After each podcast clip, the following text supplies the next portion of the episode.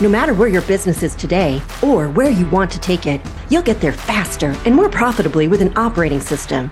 Welcome to Team OS, your guide to starting, growing, and optimizing a real estate team. Here's your host, Ethan Butte. For insights into starting, growing, and optimizing a real estate team, we're talking with Gary Ashton. A couple of fun facts before we get started. His team is the number one RE/MAX team in Nashville, in Tennessee, in the United States, and in the world. The entire world. So we'll get into like that, a little bit of that arc. And like Phil Taylor of the band Motorhead, Tom Sonny Green of the band Alt-J, and Nick Hodgson, founding member of the band Kaiser Chiefs, Gary, is a drummer from Leeds in West Yorkshire, England. Thank you so much. The other two. That was awesome. Yeah, good. Thanks for talking Team OS today, Gary. Yeah, nice to be here. Which one was the surprise? Did you know Phil Taylor? Was that the one you were familiar with? I didn't know he was from Leeds. Is he from Phil Taylor's from Leeds? Yeah, that's what the internet tells me, Gary. I did some work here. That was impressive. I know Kaiser Chiefs are from Leeds, but I didn't know Phil Taylor. Yeah, there you go. So, Gary, the opening question that I'm asking everyone is to have you name a must-have characteristic of a high-performing team.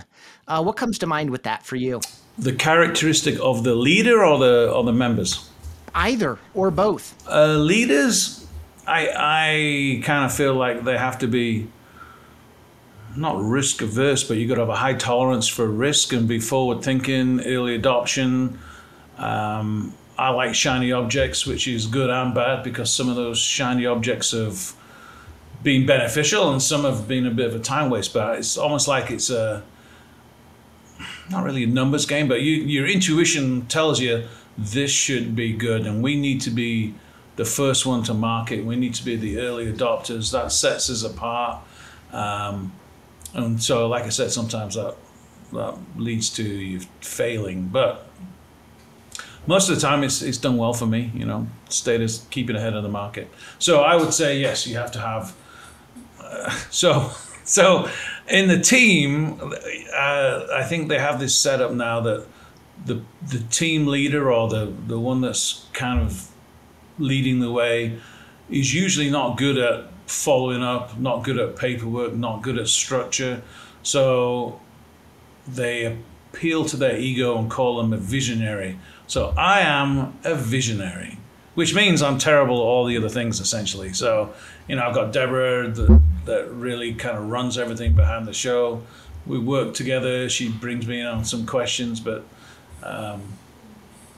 she likes to call me the visionary. Like I said, it appeals to my ego. I go, I'm a visionary. So that's my value here. Yeah, so that's where you got to be. You got to have some vision.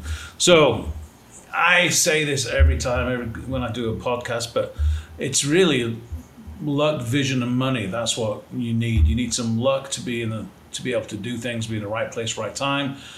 You need some vision to act on that luck, and then you also need some money. Luck, vision, and money. Yeah, money. Love it. Money is, and then hopefully the luck and the vision help you create more money. Then you reinvest it back in there. So it's like a vicious circle, as it were. But you need some levels of those: luck, vision, and money. That's what I think. Yeah, love it. Let's talk a little bit more about that tolerance for risk scenario, because it fits in this kind of forward momentum scenario.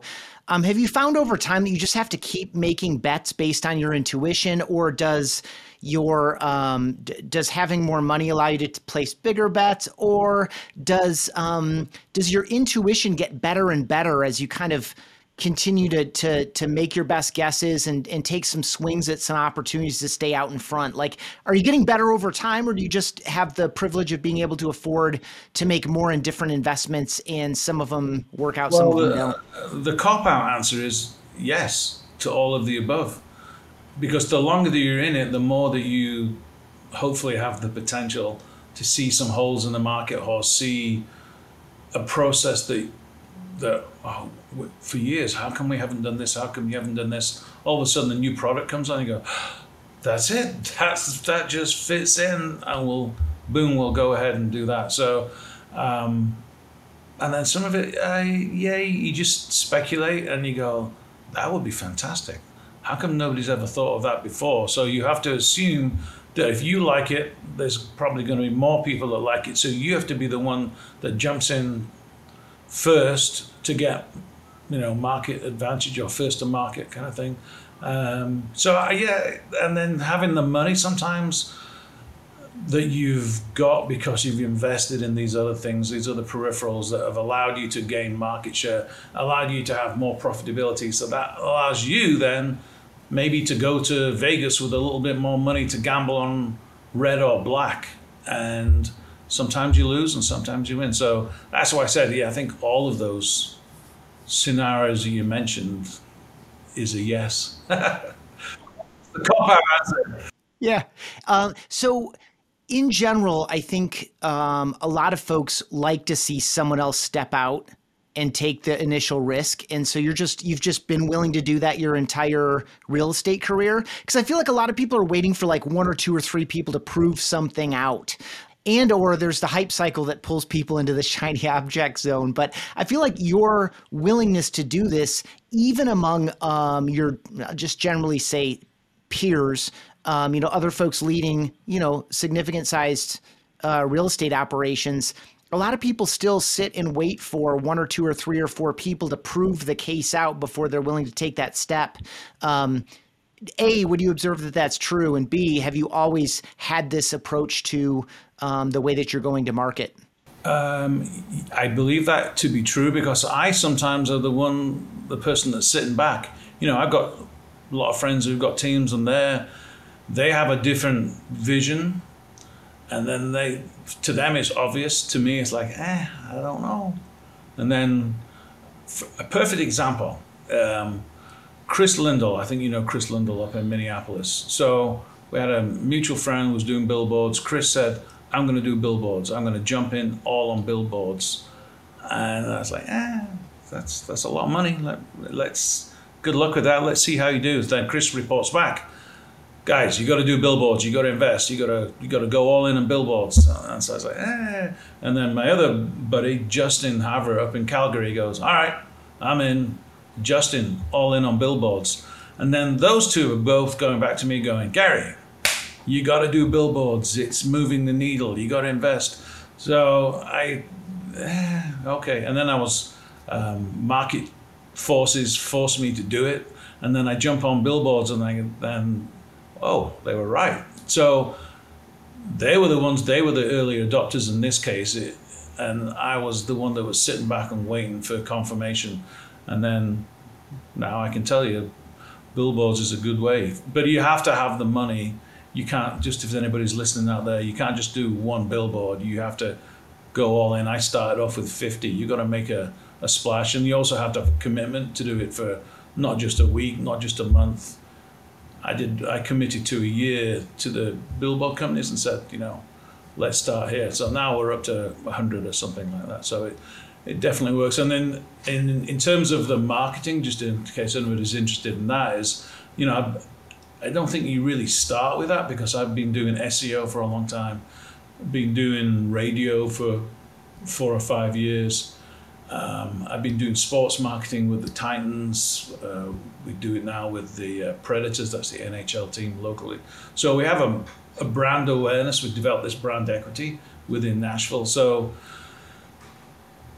having the billboards is almost like, Gary V's jab, jab, jab, right hook. Where does the right hook come from? So now there's all these forces that are promoting me. And then I think the billboard was the one that gave it that little lift that really was the jab, jab, jab. And then, whoa, here comes the billboards. Bang.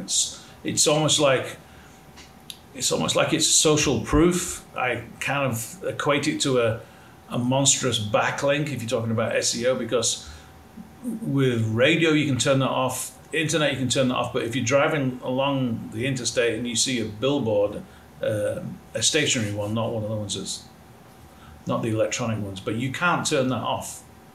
So you see it every day. And then again, it's not instant success, but it reinforces that perception that you've built up in the market over the years. And you may be driving to work for 5 years and all of a sudden thinking about selling my house, and then, oh, there he is, Gary. Oh, he's on the radio. Oh, let me look for, oh, he's on the, I'm going to call this guy. He's been around for a while, so.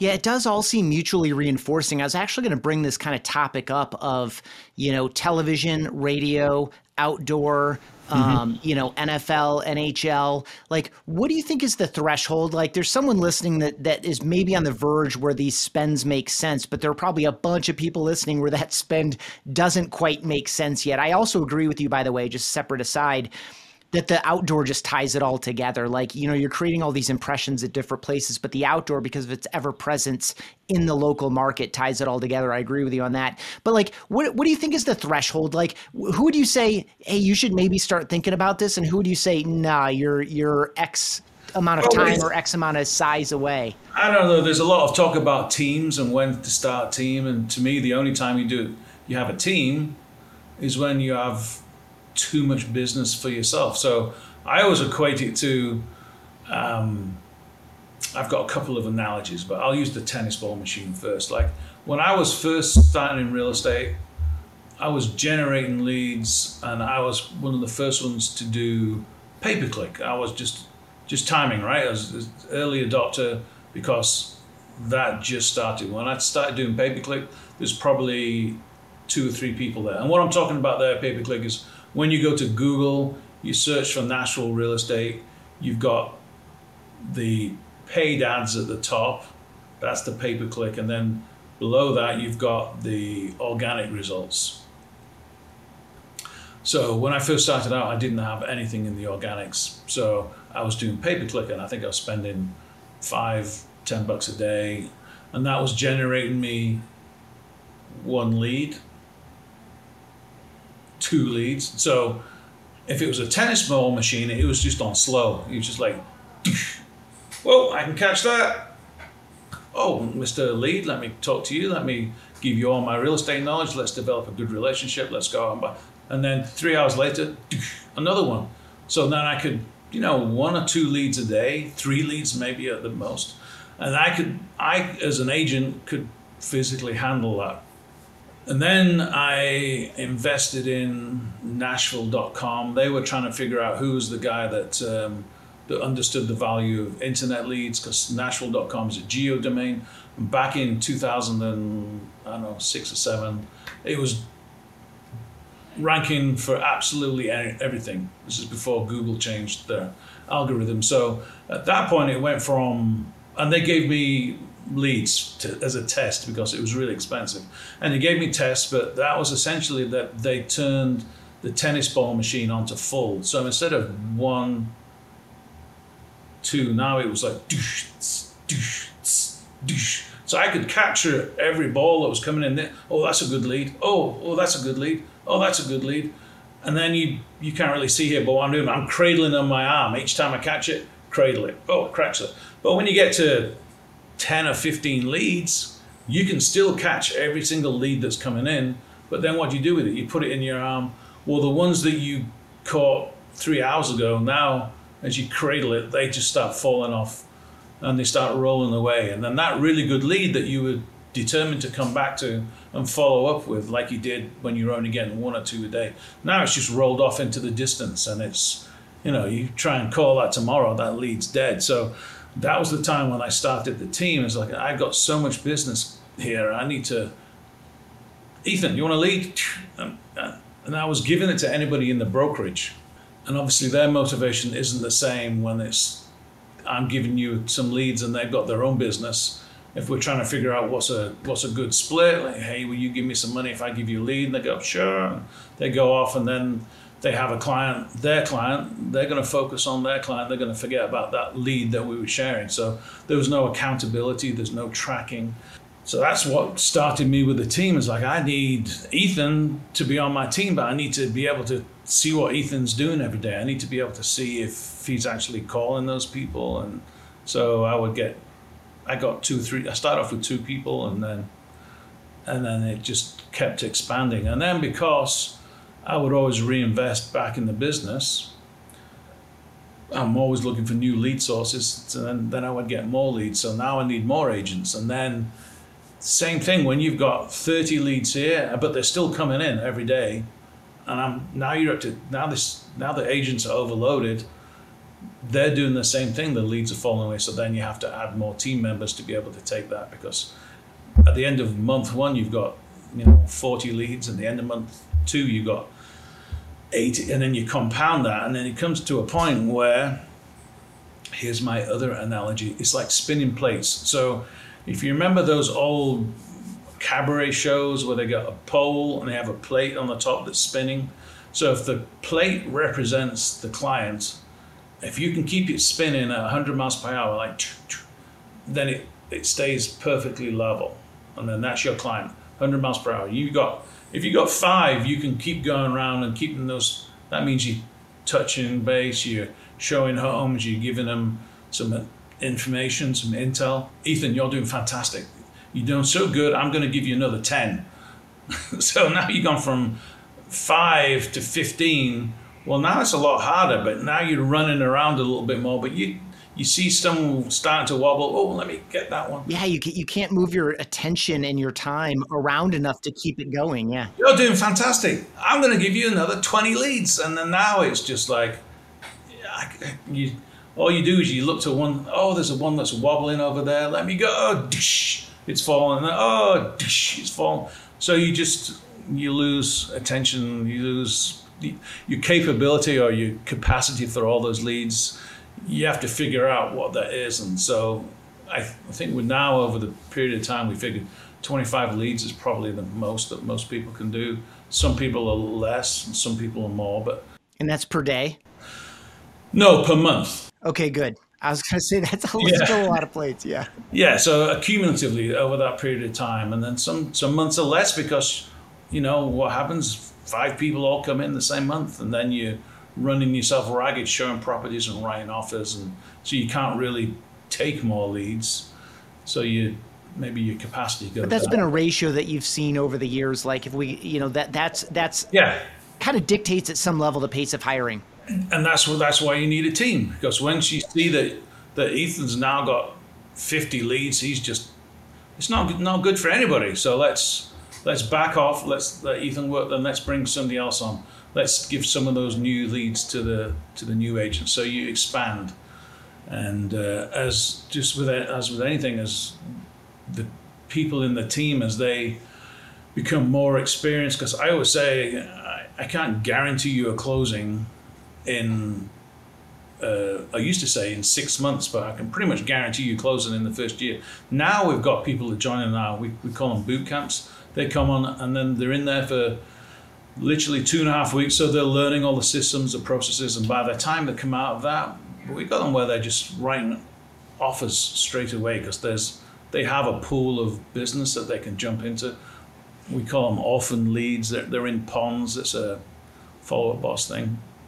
How long is the boot camp, and do you do it in cohorts, or is it like a self-paced, do the modules in sequence kind of a thing? No, it's once a month. We're trying to figure out how we can do it every couple of weeks, but it's a drain on our resources, as in we need people to actually physically teach that. I did a class yesterday for 2.5 hours on just working what we call the back end, and the relationship with follow-up boss, the back end, the leads that are all coming in. So it's a lot. And so we do that every month, and it's about 2.5 weeks. And obviously we want the agents to go out there that are a good representation of us as the company. So we want to make sure that they're educated and knowledgeable and they're writing strong offers.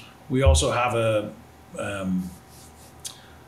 mentors program so the mentors are doing this. So, but there's a lot to learn. If you want to, when you get your real estate license, you've gone through your, I think it's here, it's 2 weeks. You get your part A, part B, then you go take your state test, and then you got your, 30 hours new affiliate license. But then you're essentially given a license to go wreak havoc. If you don't know exactly what you're talking about. Or mess up the other half of someone else's deal.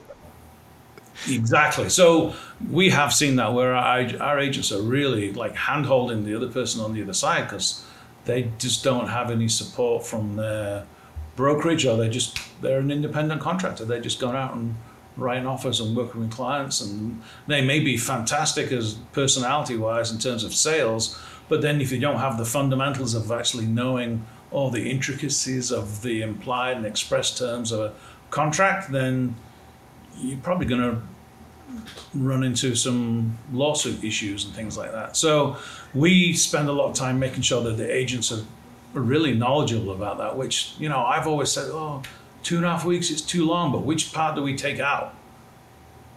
Okay, so you want us to go out and they don't know anything about this? So over a period of time, we've realized, about 2.5 weeks is the amount of time that we spend in our boot camp. So, and when they come out, I mean, you're always learning, you never stop learning, right? But when they come out, they're pretty knowledgeable. So then they're writing contracts pretty quickly. And then when they talk to the other people that they were getting a license with, you know, sometimes those people don't have deals for 4, 5, 6 months. And they're like, well, we have to do 2 a month or we're on like the short list because we have standards. I'm going too much into this, but...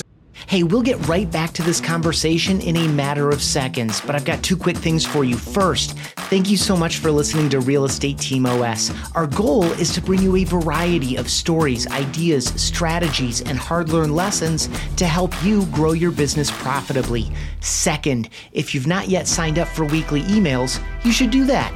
Just go to realestateteamos.com/subscribe. You'll get email exclusive insights and guest previews every week, subscriber-only episodes as they release, and instant access to 2 subscriber-only episodes immediately. Again, it's all at realestateteamos.com/subscribe. Now, back to the episode. Essentially, agents on the team are not really prospecting because we provide all of the leads, and we're not asking them to take a lead and then nurture it. What we do when the leads come in, the opportunities come into us, you know, somebody registers or one of our business partners gives us an opportunity. So those are the leads that come through the ISA department. The ISA then scrubs those, then they nurture them. They figure out if this is somebody that's moving here in 6 months, 6 years, or they're moving, they need a house next week. So if you look at that like a relay race, and the client is the baton, when that comes to us, it goes straight to the ISAs, and then the ISAs essentially run a lap. I think this person needs to go straight to an agent. So then they just hand that off to the agent after 1 lap, because this person wants to see homes tomorrow. They've gone through the qualification process. But in other circumstances, that ISA might take that lead and be running the lap for 6 months, and then until they become ready, and then they hand it off. So from the agent's point of view, every time they get that baton, it's a qualified lead, they're ready to go. So they really should just run a lap, 1 more lap or 2 laps, and then we just want the baton back to give that to contract to close, because they're going to do everything else, which means now that agents written the contract, it's all accepted, all the work is going on behind them, and then the agents, right, on to the next, that's the next baton, let me go. So that's another good analogy, yeah. That's the benefit of being on the team, and that's the benefit of being on our team, that we give you opportunities, not just leads. Yeah, you offered several good value props in there, including the ramp time, like how quickly this boot camp gets people up to speed. Okay, I want you to tell me a story that I was kind of a part of, because I knew you at the time. Of course, we weren't in like close contact, but I'd see you a couple times a year. So I remember this happening. But, you know, in these conversations, I always like to surface a key decision that had a major impact on your team building journey. And something that we chatted about was when you were broker released and you had about 48 hours to figure out a path forward. I think that was back around 2015, 2016. Set that story up a little bit and talk a little bit about, obviously, the nature of the decision that you faced, the decision that you made, and how that went for you. Well, I was a team leader in a brokerage, RE/MAX Elite back then, it was in Nashville, and I had 73 agents. Deborah Beagle was my managing broker, just at that time, because we had, at some point, there's a change in the way that people can name their teams. I had been the Ashton Real Estate Group of, in this case, RE/MAX Elite for a long time. When I was naming the team, there's a legal hotline here for the real estate. It goes to the, they can check everything, make sure everything's good. And I said, everything good with my name? And they said, yes, everything's fine. So I said, fantastic. I'm going to call myself the Ashton Real Estate Group of RE/MAX Elite. And then about, 5 years later, there's this whole movement, like you can't have real estate or group in the name of your real estate team. So I said, that's not right. But I was just generically saying to RE/MAX, hey, I think I said, RE/MAX needs to do something about this because I am not changing the name of my team. So we set up a different brokerage under the umbrella of the original brokerage. So it actually was beneficial for me because we didn't have to change the office address. I actually got a dedicated phone number that was mine, so that all the calls that were coming in were actually coming into me. So in my mind, this was great. Now I was a brokerage within a brokerage. I needed a managing broker, and Deborah was part of the team, and she had a broker's license, and she was eminently qualified to be the managing broker. So she became the managing broker. And then the owner of that company then decided that they wanted to take over my team ostensibly. So I got broker released, Deborah got broker released, and Johnny got broker released. So that was taking away the leadership of the team, as it were. And RE/MAX were a little horrified about that. So that brokerage doesn't exist anymore, by the way. So I'm sorry. So this was just a hostile takeover. Like, you're released and we're absorbing all this team that you got. Essentially, that was the idea. I got a guest. She wants to come and say hello. This is Adeline. Adeline's my assistant, and she's eating ice cream. All right, you good? All right, well. So, of that team of 73, 53 eventually came with me because they were promised all sorts of things by this other broker, and they knew that that my promises were factual. I was going to provide them with opportunities and leads. This other, if they stayed with the other company, then it was all talk essentially. And then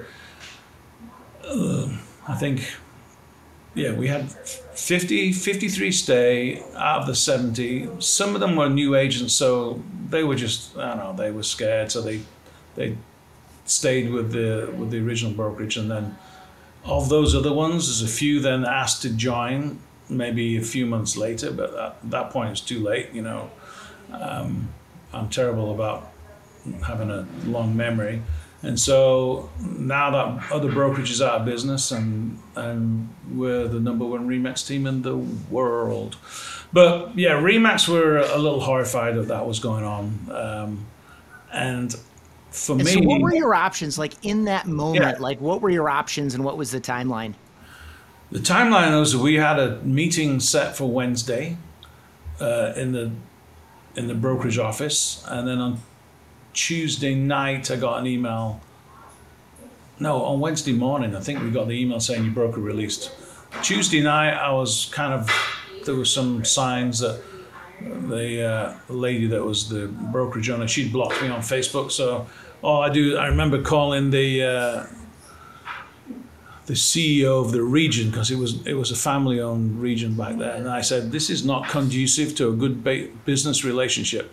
Those are my very words. And he said, yep, you're right. So that's when we kind of went down the path of let's get our own brokerage. But from their point of view, they didn't know if I was going to go to Keller Williams if I was going to go independent or if I was going to stay on the team. So were any of those viable? Did you give those any consideration? I mean, obviously you started RE/MAX Advantage. Yeah. No, I was kind of a popular kid, as it were, like, come play on our team. That would be fantastic. So, because we were, I can't remember what volume business we were doing back then. I always get it wrong. Deborah is the one that's really good with numbers. It was 200,000, 300,000, something like that. So, sizable team. And, but for me, here's another analogy. I was on a train called RE/MAX, and then really what was happening is I could see the rails were broken up ahead, and then do I go left to independent into this big tunnel? Do I go right to Keller Williams or another brand? Or do I stay straight ahead and hopefully we come out the other side? And for me, I'm a train. I got carriages behind me, and in the carriages are all the agents. So they're coming along, and then I'm trying to see if I can keep them in the train. So if I go left to go independent, I'm going to get people jumping out. No, I need to be part of a brand. RE/MAX, I'm all RE/MAX. If I go right to Keller Williams, kind of the same thing. But if I stay on course and stay true with the RE/MAX brand, which I've been part of since 2004, well identified.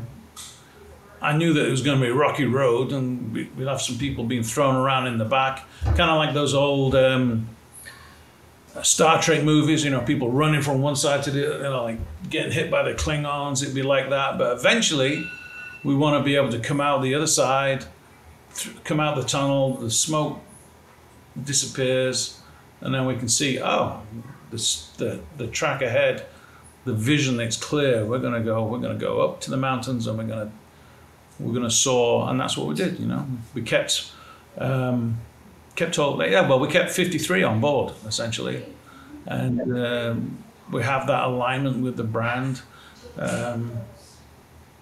and went on to become the number one RE/MAX team in the world, 5 years running. Yeah, that's fantastic. How would you advise someone, like, let's just say someone has 48 days or 48 months to make a decision like this? Talk a little bit about the different, obviously you were in a very, you were on a moving train and there was danger ahead. You had to make a quick decision. It makes so much sense. We had no time. There wasn't any time to make a decision. It wasn't like, well, let's sit down. Right. Let's go look for a new office. Let's get this alliance set up here. Let's do this. Now that we've got all that set up, let's go in and talk to the managing broker and say, hey, we're leaving.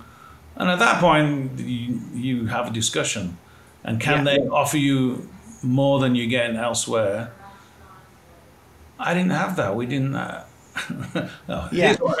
So you just opened the door to where I wanted to go, which is like, if a friend of yours was having this discussion, they had 48 weeks to kind of make a similar decision without the force of the decision. They could just stay, and there's no disruption whatsoever. Like, what are some of the key factors? I mean, you just identified a scenario where perhaps, someone comes to you with like, hey, if you bring your team over here, we'll give you X, and then you can bring that back to your broker. And they're like, well, what if we can give you like 1.15x or whatever? How would you advise someone to think about that scenario? I mean, it depends. For me, it was like, so I was originally with another big regional brokerage. There's two that was big ones. They're Krylak, Boparts.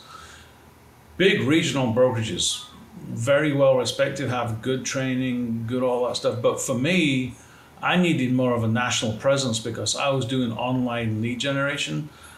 Somebody coming from California or somebody coming from New York, Chicago, any of those, they didn't know who these big regionals were. They didn't have any brand equity or awareness.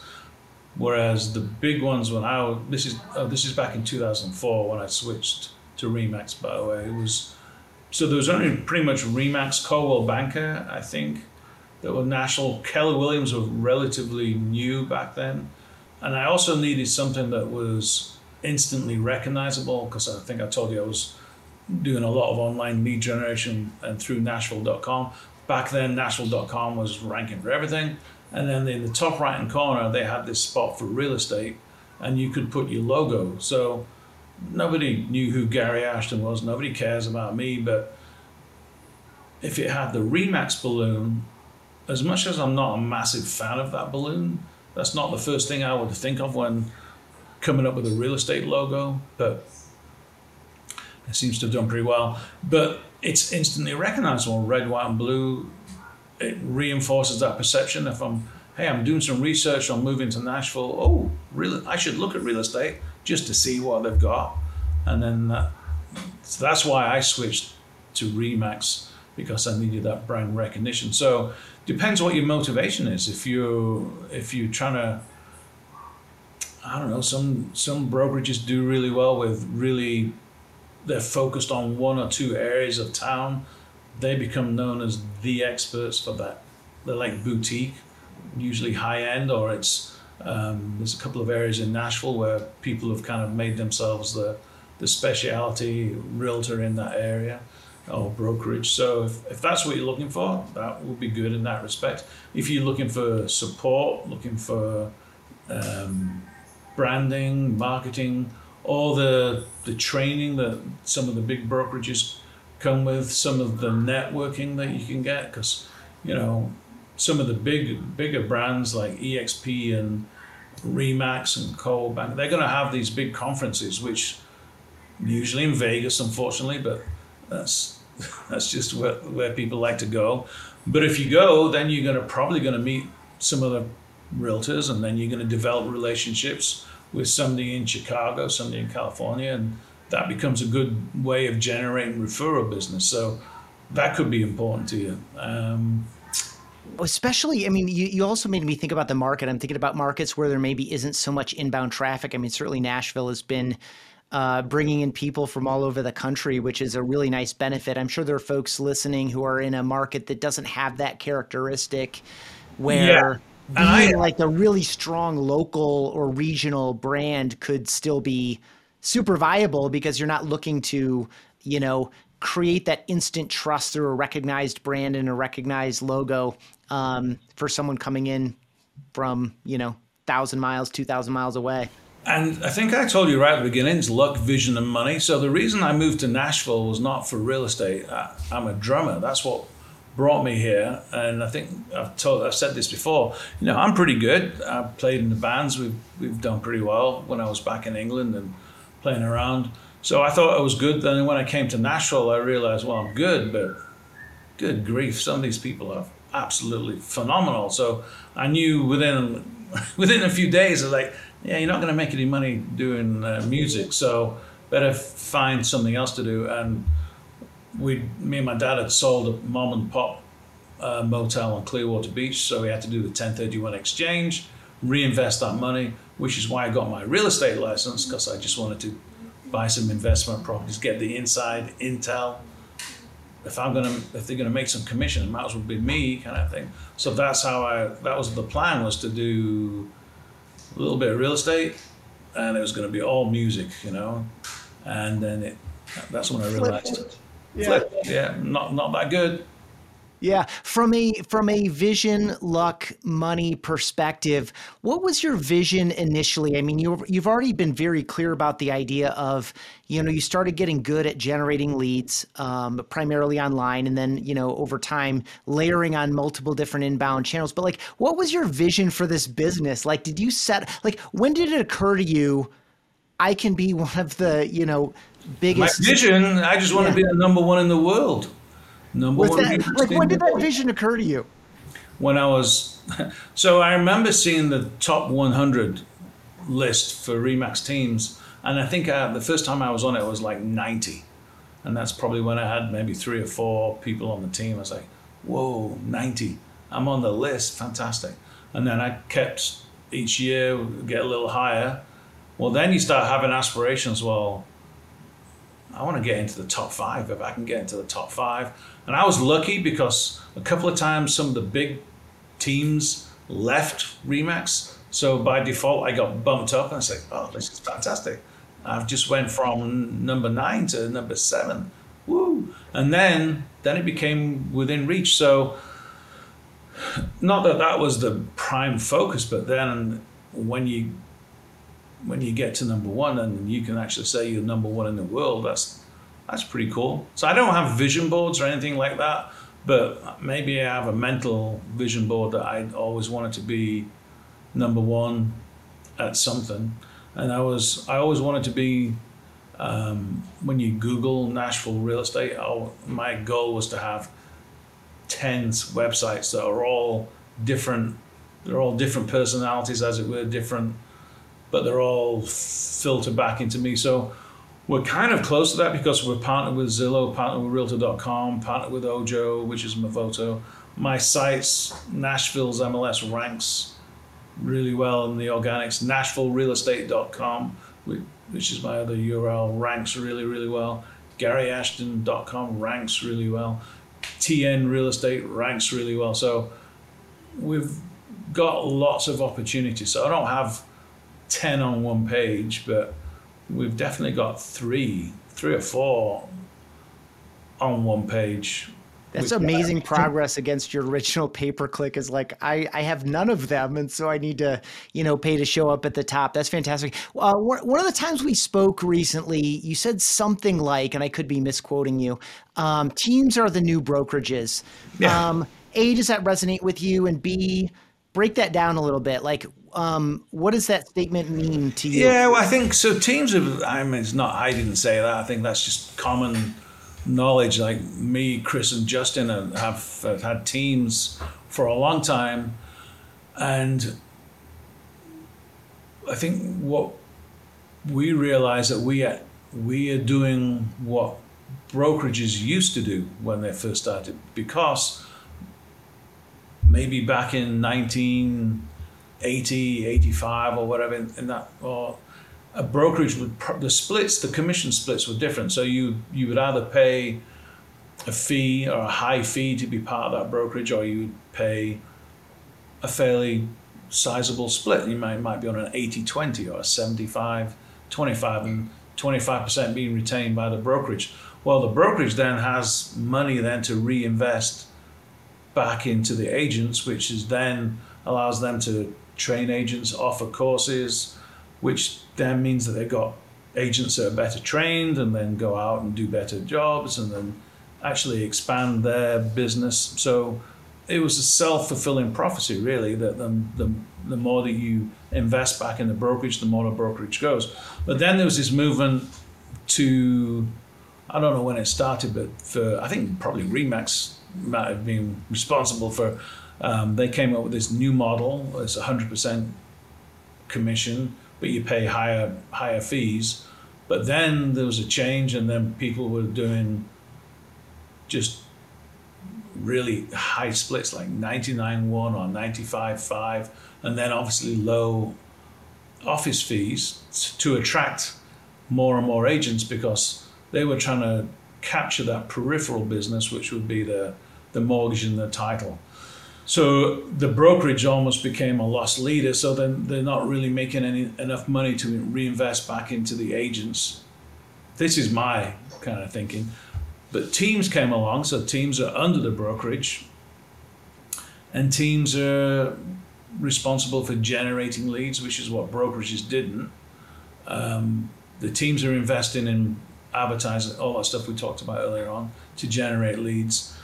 That means they've got enough money then to reinvest in the business by going after new lead sources. So that's generating more business for the agents, but they're also reinvesting in the agents by making sure that they've got good training, because essentially you want the best, I'm not gonna say workforce, but you want the best representation for when they go out and then they're writing contracts for you. You want those to be, wow, this agent is so professional and so knowledgeable. So, well, you have to invest in that agent so that they can actually go out and be knowledgeable and aware of all the stuff that's going on in the market. So they have that added value that they're bringing.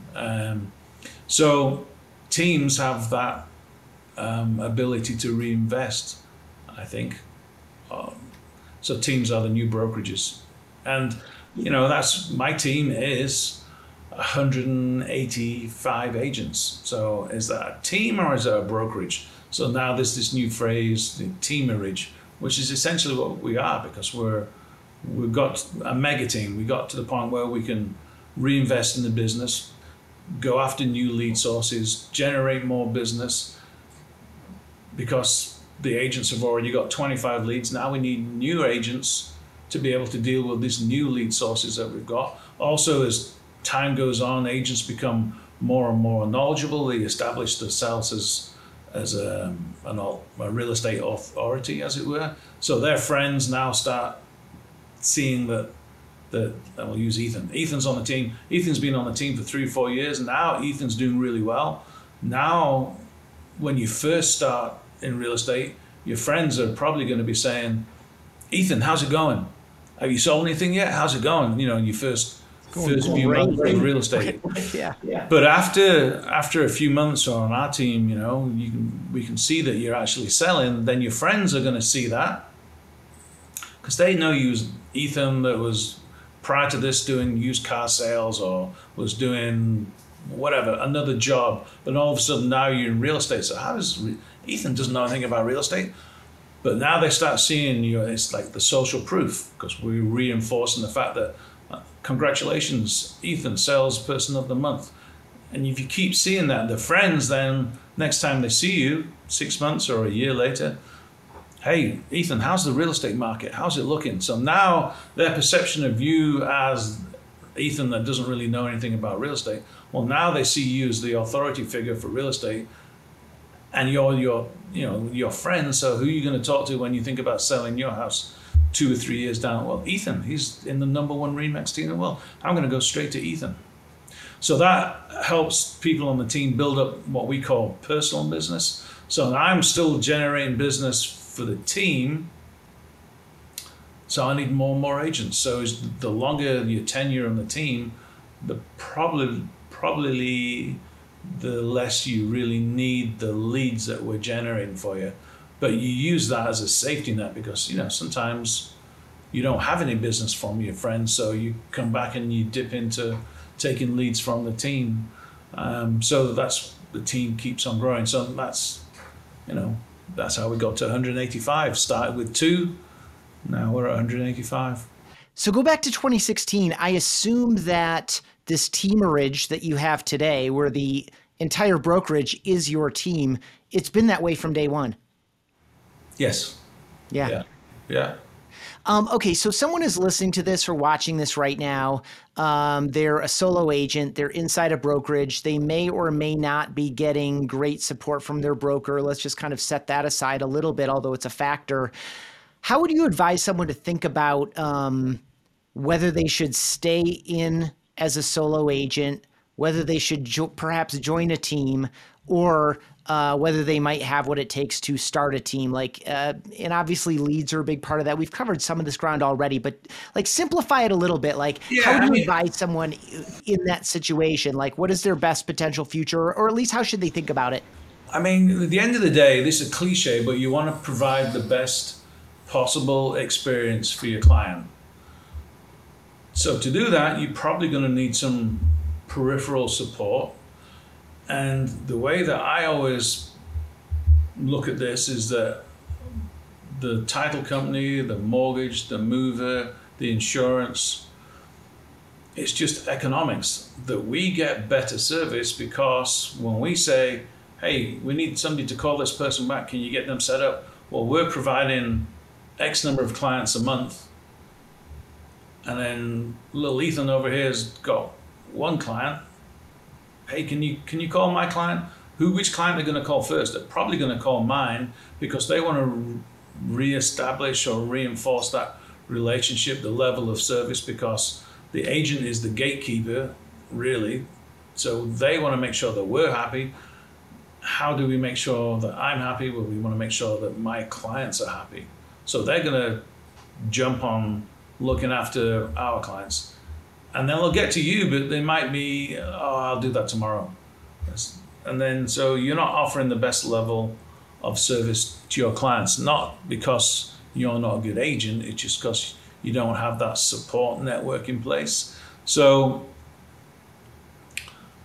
that's why I think the teams leverage all that. It's economies of scale. You've got economies of lead generation that you probably couldn't have yourself.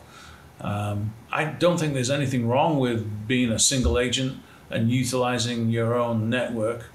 But if you want to grow your business, I mean, I'm obviously biased. I think that there's more opportunities to do that with a team. And then if you have aspirations, start your own team, but don't just go, I'm going to be a team, and then hire three agents, because they're going to be sitting there twiddling their thumbs. You know, we can be really well trained, but there's two sides to that story. You can be really well trained, but you got to go out and actually have some business to act upon. So I feel that the business comes first, and then you make sure you get your team around you, and then like I was saying, you have more money to invest back in the team, make sure that they go on training, make sure you bring guest speakers in, make sure you're leveraging the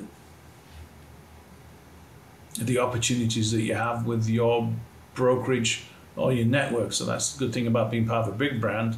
It's not just me, we have access outside of that too.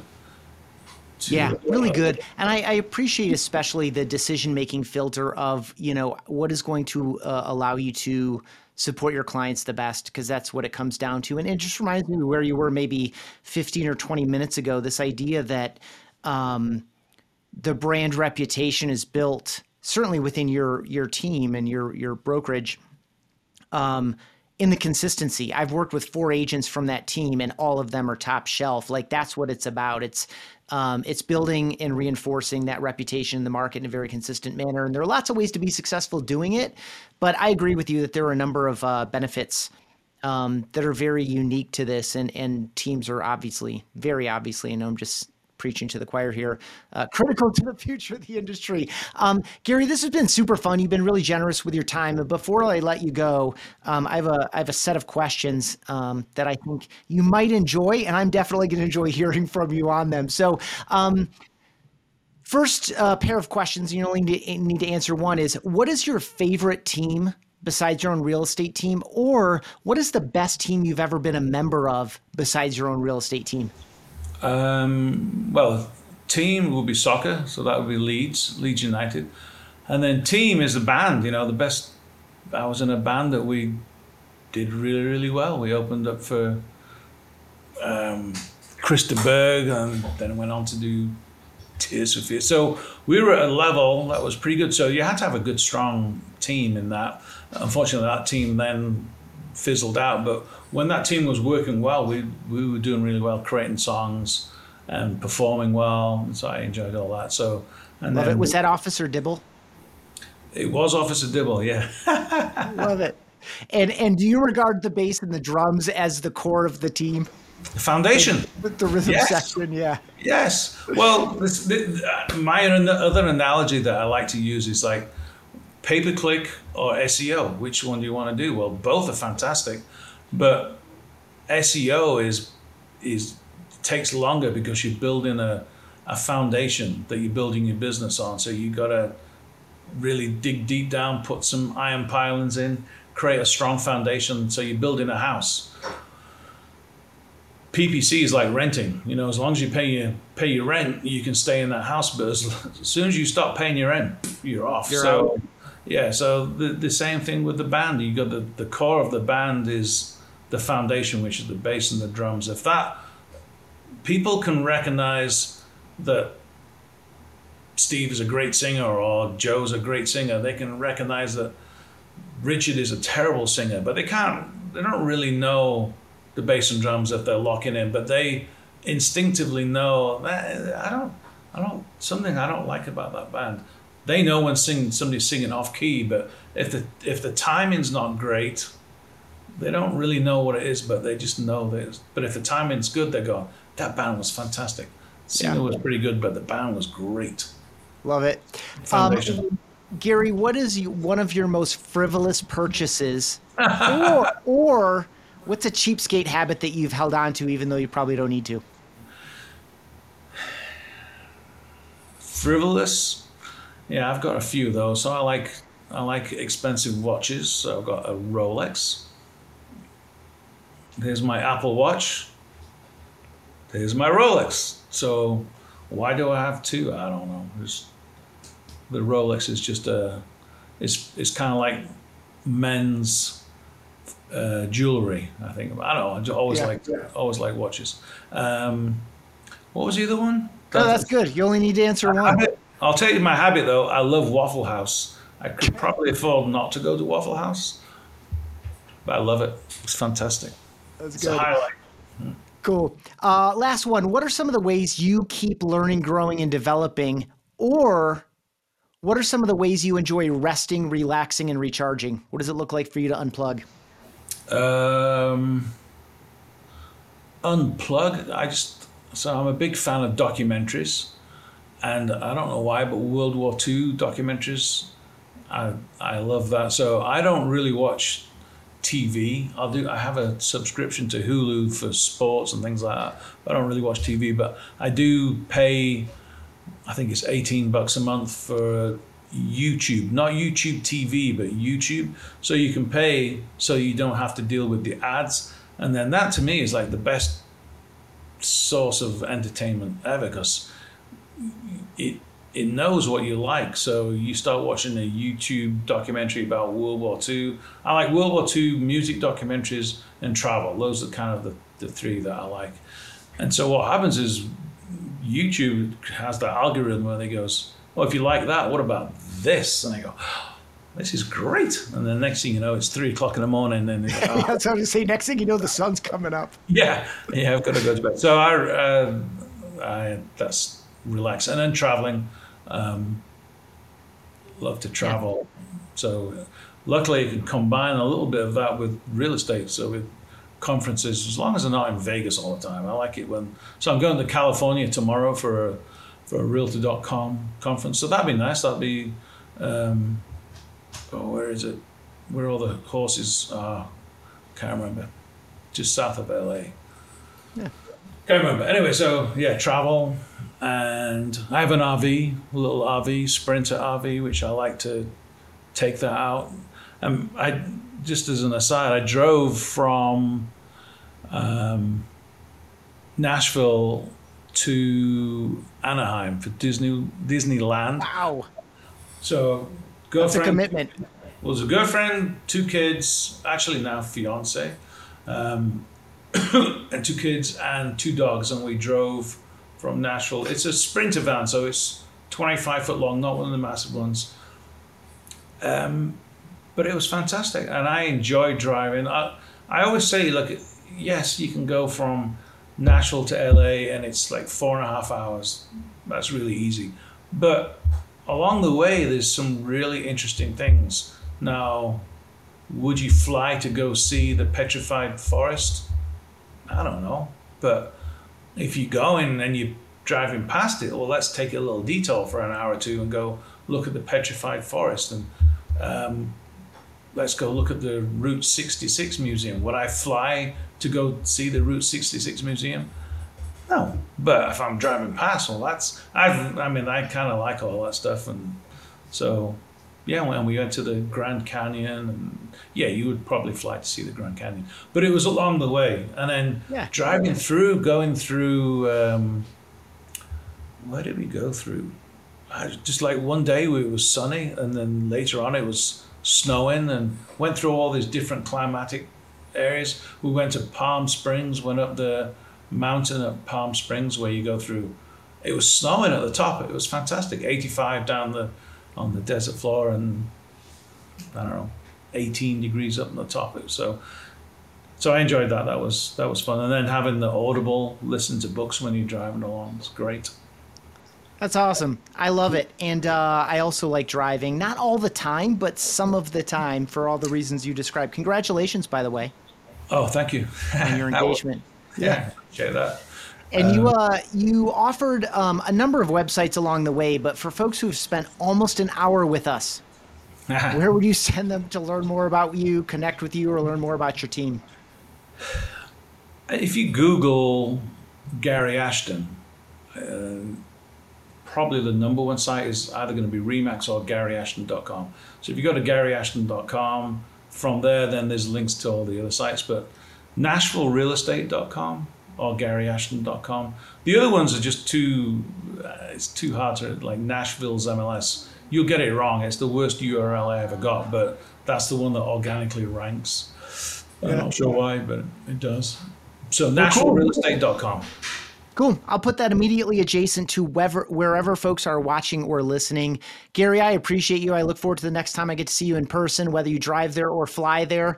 I always enjoy it, and I appreciate you spending this hour with us. All right. I enjoyed it too. Look forward to seeing you. Thank you. Ciao. Thanks for checking out this episode of Team OS. Get quick insights all the time by checking out Real Estate Team OS on Instagram and on TikTok.